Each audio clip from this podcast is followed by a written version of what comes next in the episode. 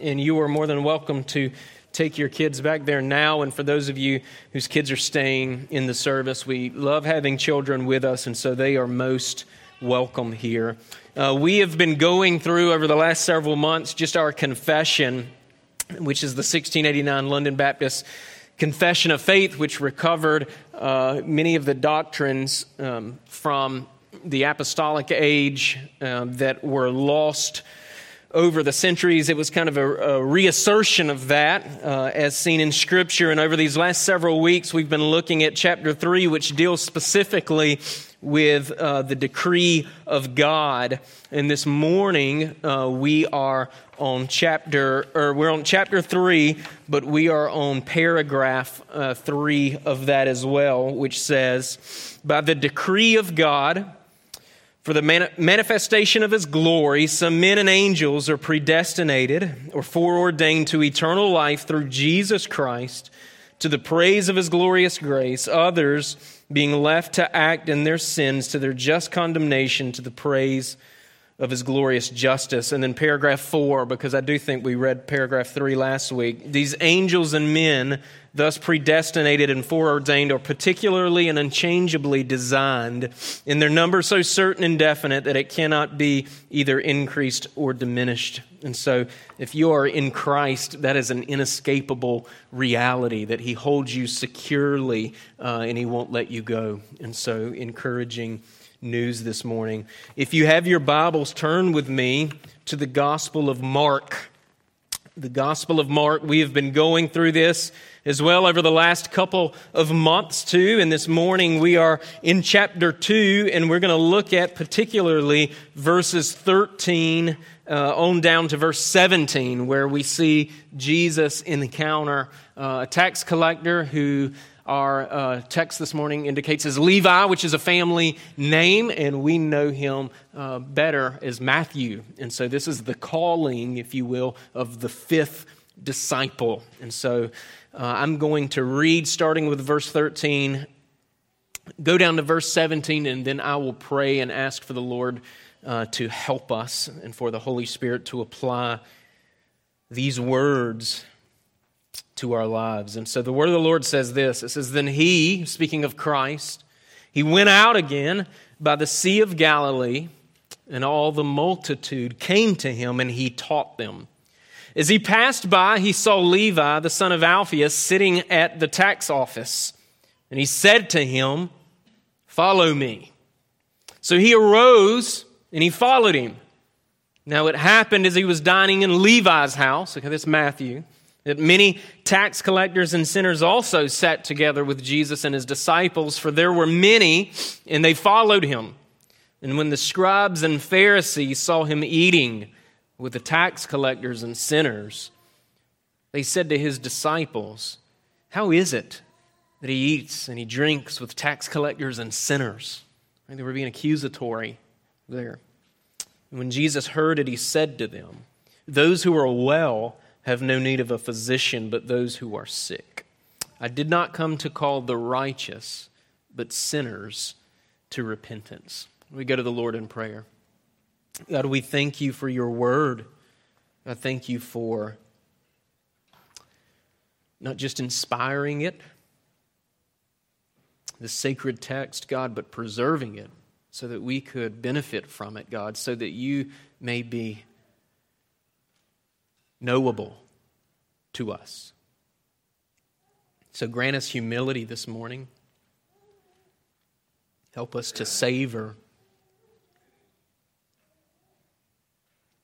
all that you are for us in Jesus.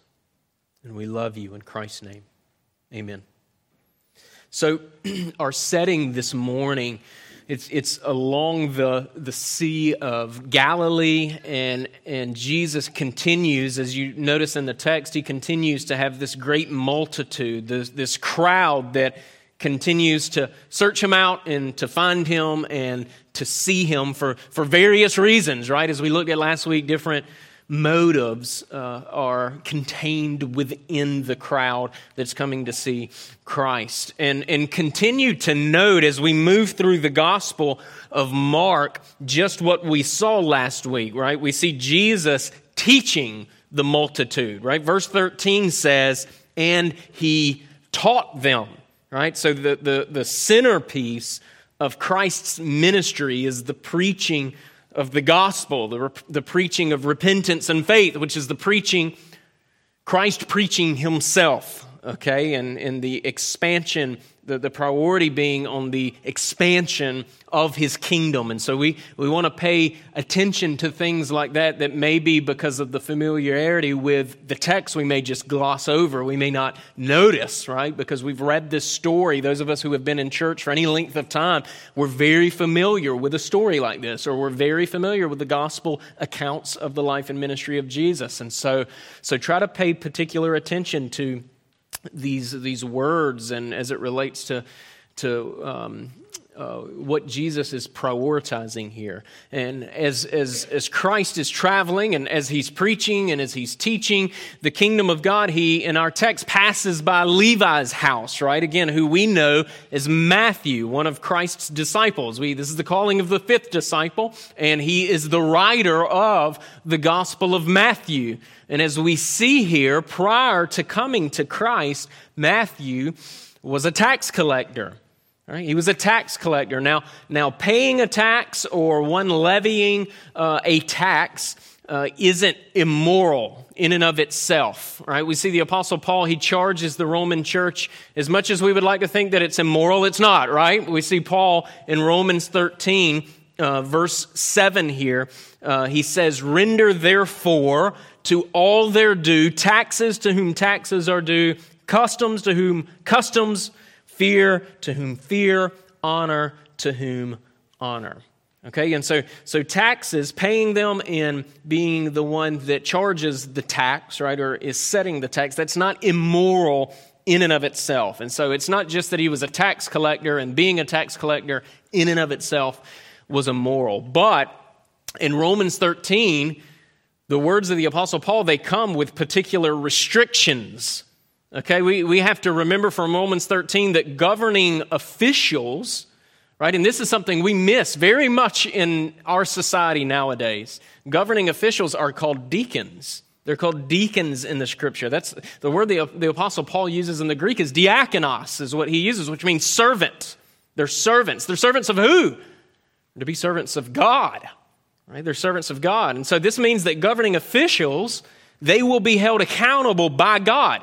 They'll be held accountable by God for the taxes that are charged amongst the other duties that they've been authorized to conduct according to the scripture. In other words, the, the, the authority of the state, it's not absolute, regardless of what the state may deem legal or illegal, right? There are lines, there are boundaries, and it's clear that Levi, okay, known as Matthew, and, and, his companions that we see in our text this morning, that they're violating God's law. Okay, they're violating God's boundary. And they're doing so because the amount of taxes that are being levied, that are being charged. And, and just as is true in the case of Zacchaeus, right? If you remember him, Luke chapter 19, verses 1 and 10. Right? The, just like Zacchaeus, the taxes that are being charged, it was a matter of fraud.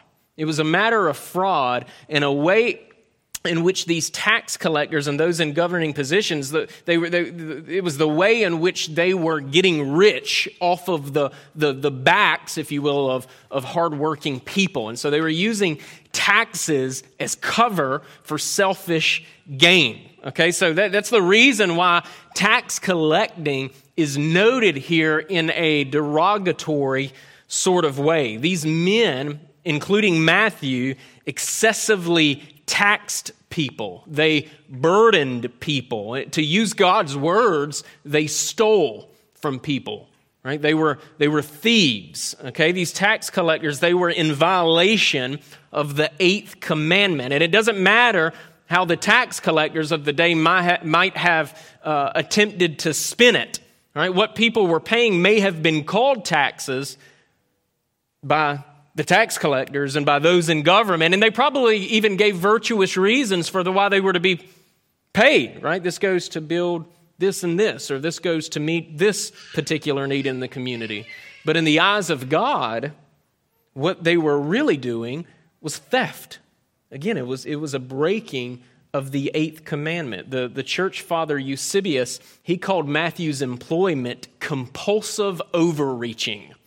That's, that's how he labeled what Matthew and these tax collectors were up to compulsive overreaching. And we live in a day and age when we should understand what overreaching means, right? We understand that well. Governments tend to do this. Our government tends to do this. So Christ, he, he has a divine appointment with a thief. He has a divine appointment with a tax collector named Levi, family name, who we again know is Matthew. And Jesus commands Matthew to follow him. Right? He says, Follow me, M- much like what we see with the first four disciples that were called by Christ. And Christ, he didn't, he didn't ask Matthew, right? He commanded Matthew to follow. And Luke records for us in Luke chapter 5, verse 27, that Matthew, upon hearing the command of Christ, Luke says this He left all, he rose up, and he followed him. He left everything, he rose up, and he followed him. One of the reformers says this about this commandment powerful, he uses the words witching, powerful words these from the lips of him who never employed them without giving them resistless efficacy in the hearts of those they were spoken to. Right? So Matthew, he was in a way irresistibly drawn to Christ because Christ commanded Matthew to follow him. Right? And a, a dead man, a spiritually dead man, right? He doesn't say, Oh, I'm ready to spiritually come alive in the same way that a physical dead man doesn't say, I, I don't know if I'm ready to come alive yet. Right? Lazarus, he didn't reject Christ's command to resurrect, to come out of the tomb, right? If you're a Christian this morning, it's because the Holy Spirit of God, He's regenerated your heart to respond to the command of Christ, right? And you respond freely. But it's not because your will was free, right? Our wills, apart from the intervening work of the Spirit, are in bondage to sin, right? You act, you operate according to your nature. And the Holy Spirit of God, He gives us this new nature and with this new nature comes the capacity to heed the call of Christ, the command of Christ, to follow him. So for Matthew to, to follow Jesus, it was to forsake his lying, it was to forsake his stealing, it was to leave it behind for the gain of knowing Christ Jesus. And Matthew was compelled to do so. Why? Why was he compelled to do so? He loved money. He loved money. He was greedy. He was greedy. He did it, as we'll observe this morning, because when Jesus associates with sinners, he changes them from the inside out. He changes them.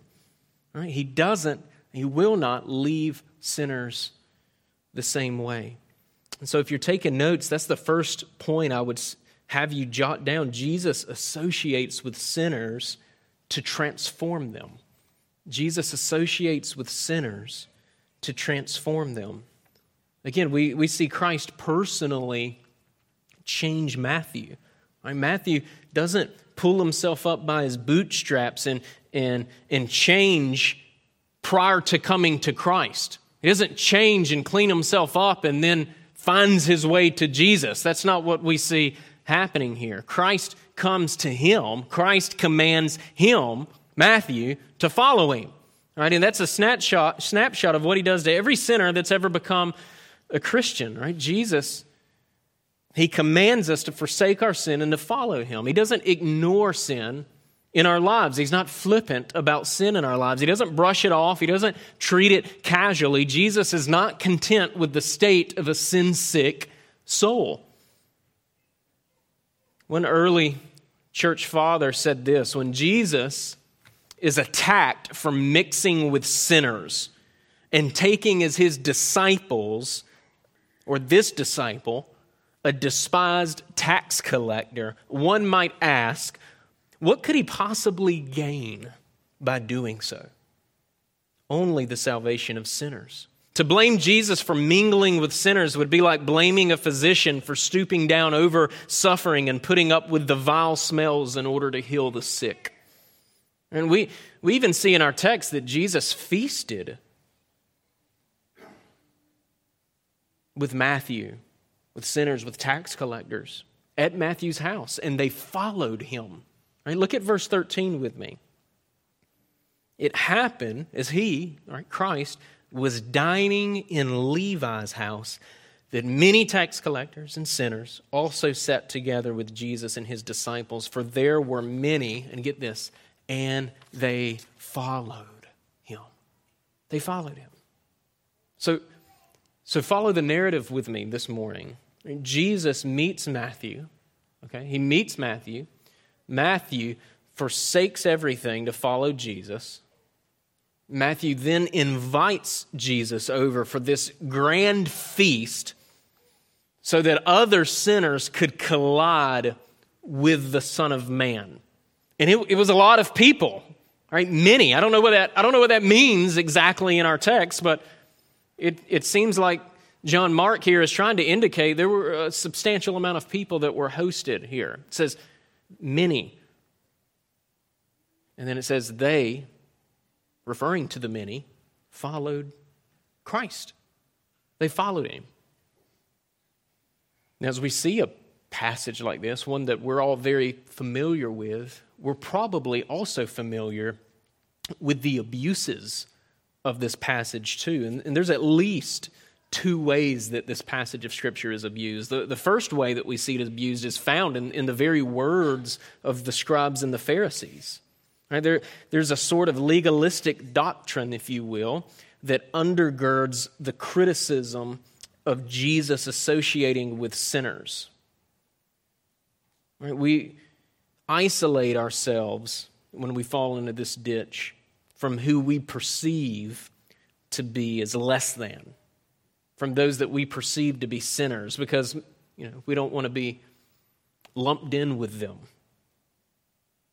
Or we look down on them like second class citizens, right? For, forgetting our own sins and forgetting our own needs to be forgiven. The second way that it's abused is in the way that we, we see a passage like this quoted nowadays as justification for being worldly and associating with worldliness. So, so we, we see this passage sometimes used as an excuse to tolerate and even approve of sin. And and and it goes like this right? Jesus hung out with sinners. Right? Therefore, the casual nature in which I approach sin and worldliness that I tolerate in my life, the coarseness in my life and the lives of others is justified. And anyone who cautions against that, anyone who would say, wait, I'm not quite sure that's what that meant, would be charged with perhaps being a legalist or over dramatic or too sensitive or perhaps rude. Right, so abusing the passage in either ditch, right, either error, it, it cements really our disengagement from evangelism. That's kind of the, the trickle down effect, if you will, of, of, of, of what happens when either eh, we, we, we, insulate ourselves, right? We either insulate ourselves from those who, who, who we should be evangelizing, or we surround ourselves with people who, either in silence or in actual affirmation, condone their sin, condone their separation from the Lord. Right? Many of us are surrounded by people regularly who, if they don't repent of sin and trust in Christ, they're headed straight for hell. But you would never know that by how we are around them because nothing about our lives has brought them face to face with their sin and with their Savior, which we'll talk a little bit about, talk more about in just, just a moment. But what we need to see here is that both ditches, okay, the, the, ditch, the ditch of legalism and the ditch of what we would call antinomianism or anti law or being against the law, against God's law, right? Both of those ditches, they can't rest at the feet of Jesus. Like Christ is not responsible for the abuse of those sorts of passages. He's not to blame for the abuse of this passage, right? These sinners who, who dined with him, who he strategically put himself in front of, they were transformed by him as we're looking at the text. Jesus is, is uncompromising in that he really has entered into our world. Truly man, right? Truly man. And he's dwelt among us. He's tabernacled among us sinners without himself becoming a sinner and justifying, without him justifying sin in any way whatsoever. Right? Christ, the eternal God, He dwelt among us. He upheld the law. He preached the gospel, and people were in turn transformed by Him. Right? Sinners were confronted with their sin, with the need to repent, and Christ clearly offered Himself for the forgiveness of their sin. So Jesus we see him in our passage. He associates with sinners, but he associates with sinners in an effort to transform them, is what we see going on in our passage. He says to the scribes and the Pharisees that he came to call the sick, right? He came to call the sinner, to, to call them away from what? From their sin. And toward what? Toward himself. It's the charge, that's the command that Christ gives. And we're included in that. Jesus saved us, sinners. And if you're a sinner this morning who's professed Christ, the Bible now calls saint. Again, not because of anything that we've done, but because what Christ alone has done. We have to remember and give glory to God alone for our salvation, that we have, in fact, been transformed by Christ by the power of His Holy Spirit. We were by nature, upon doing nothing, just by nature, according to the Scripture, we were children of wrath. Ephesians chapter 2, verse 3. But God, in His love for us, has made us alive with Christ, the Scripture says, even when we were dead in our trespasses. Verse 4. So we give God glory alone for our salvation. We contributed nothing to our salvation except for our sin. Except for our sin. And God, in His loving kindness, has led us to repentance. Jesus saves sinners. And if you're a sinner this morning who's not repented of your sin, you're a sinner this morning who's not trusted in Jesus Christ alone, He came to save you. He came to save you. Here in the command that he gave to Matthew, a command to you as well to repent and to follow him. And you can do that this very morning. You don't have to delay it. Right? Don't be the Pharisee. Don't be a part of the, the scribes that we see here who, in this passage, in, in, in their pride and their arrogance, think that they're doing okay. They weren't doing okay. But in their pride, they're, they're so prideful in this passage of Scripture. Who do they look down on in their pride? They look down on Christ. They look down on Christ. What arrogance is displayed in those who look down on the Son of Man? What arrogance is displayed in those who look down on God Himself? But that's exactly what the unbeliever does in his callous rejection of Jesus. The proud man says, I'm doing fine on my own. I'm doing fine on my own. I don't want Christ. I don't need Christ. Which gets to our second point this morning. The self righteous will not inherit the kingdom of God. The self righteous will not inherit the kingdom of God. Look at verses 16 and 17 with me again. When the scribes and Pharisees saw him eating with the tax collectors and sinners, they said to his disciples, How is it that he eats and drinks with tax collectors and sinners? When Jesus heard it, he said to them, Those who are well have no need of a physician, but those who are sick did not come to call the righteous, but sinners to repentance. Right, Jesus, he, he turns to these self righteous men who happen to be the religious leaders And he sums up for them very vividly the state of their soul. I didn't come for you. That's what he says to them. I didn't come for you. Right? They, these, these people here, they perceive themselves to be righteous men.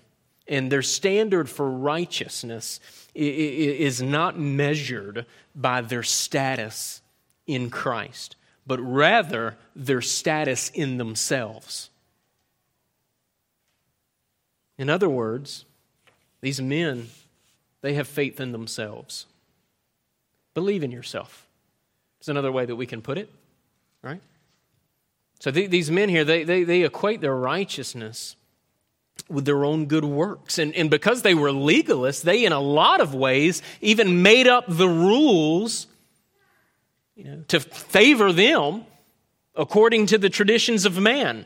Right? Christ in other places called them whitewashed tombs, right? We, we see Matthew, former tax collector, record that for us in Matthew 23, verses 27 to 28.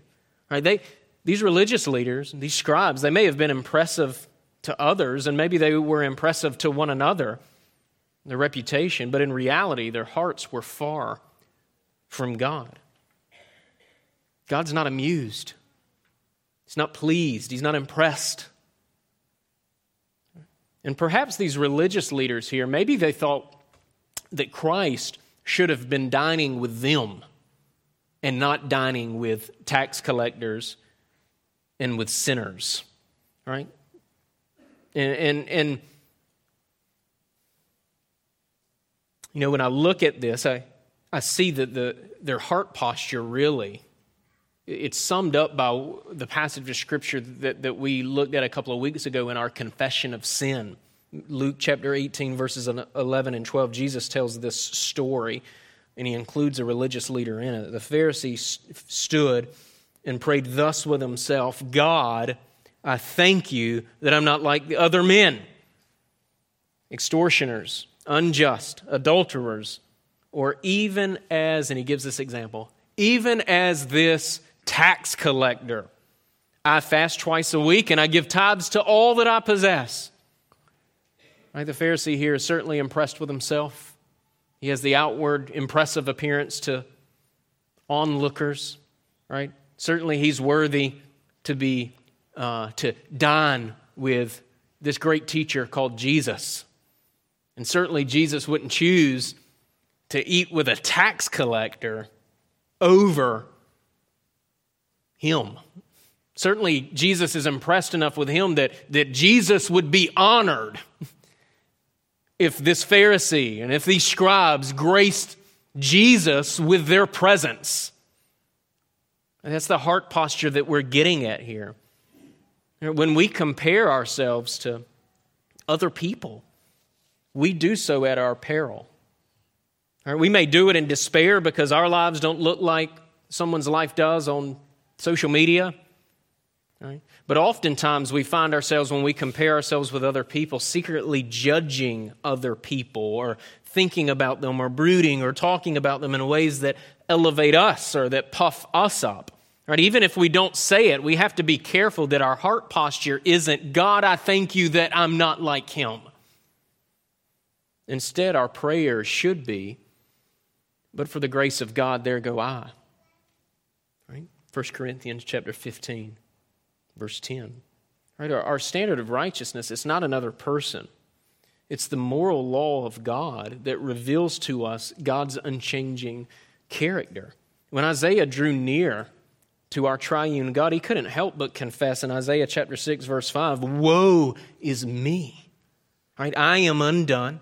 I'm a man of unclean lips, and I dwell in the midst of a people of unclean lips, for my eyes have seen the King, the Lord of hosts. Right? His eyes have seen the one who's not unclean. Comparatively, we're all unclean according to our God, who the seraphim in that same passage declare in Trinitarian format Holy, holy, holy is the Lord God Almighty. The whole earth is full of His glory. There were those at this party, this feast, who were close to Christ, and they saw with eyes of faith the uncompromising standard of righteousness. They saw their transgression of that very standard, and in turn, they forsook sin and they trusted, they rested, they followed Jesus Christ. Then there were those who were blind, the ones who should have known better. And in the hardness of their hearts, they refused to see Christ as God and they refused to see themselves in light of God's glorious standard. Instead, they, they declared themselves to be righteous. And they declared Christ and Christ's disciples to be morally questionable. Right? Do you see the, the blasphemous nature of our pride here? Right? That these men would attempt to cast a shadow over Christ's person and over his work so that they could boast in themselves. So that they, in their pride and in their self importance, could be exalted. Right? The mantra of the self righteous is Christ must decrease and I must increase. it's antithetical to the gospel of Jesus Christ. Christ came to save sinners. Right? Christ came to save the sick, to, to be counted amongst those who Christ came to save. For us to be counted amongst those, we have to see ourselves as sinners, as transgressors of God's glorious standard, and we turn away from our sins and we turn and trust in Christ alone. So, step one is admit you have a problem. All right? the last thing that I want to draw your attention to here this morning is that Christians should throw the best parties. Christians should throw the best parties. And I know that that seems jarring in some shape, form, or fashion to put it this way, but I, kind of want it to stick with you. There, there, there's a real point to, to be made here. Okay, Matthew, he's, he's personally saved by Christ here. Okay, he's, he's personally saved by Jesus Christ. And what does he do? Right, his repentance and his newfound faith in Christ, it looks like a party. It looks like a party. Think about it this way once there was greed, once there was penny pinching, once there was stealing and hoarding treasures on earth. The repentance of Matthew looks now like generosity. It looks like lavishness. It looks like storing up treasures in heaven, all for the glory of God and the good of, of, of, of neighbor. Right? So, so we're, we're getting at, at a changed heart posture here. Right? And it's not that, I, that I'm, I'm saying, man, you should have this really expensive party that you should be throwing constantly. What I'm trying to, to focus us on is this, this heart posture of hospitality, if you will, this kind of evangelistic hospitality that, that comes from experiencing and knowing that God in Christ has been hospitable toward you, that He's welcomed you into His family, that Jesus promises in the new heavens and the new earth that we will dine with Him. That's the heart posture that we see here in Matthew. 1 Corinthians 10:31 whether you eat or you drink or whatever you do do all to the glory of God. Right? There's no enabling at Matthew's party. There's, there's no condoning or giving a thumbs up or giving some sort of affirmation as to worldliness. It's not that kind of party. It's not that kind of party. We're not trying to duplicate the party of a non believer. We're not trying to duplicate the party of someone that's not in Christ. We're allowing the glory of God to set the, the agenda and to, to be the, the one who drives our loving well of individuals that we would be hospitable toward. That's the kind of eating and drinking we see in Matthew's house. Back at verse 15 here. It happened as he was dining in Levi's house that many tax collectors and sinners also sat together with Jesus and his disciples, for there were many, and they followed him. Matthew, again, the actual tax collector that hosted, he recorded it this way. Here's Matthew's words. Then Levi gave him, gave Christ, a great feast in his own house, is what it says. And there was a great number, he goes on, of tax collectors and others who sat down with him. Luke 5 29.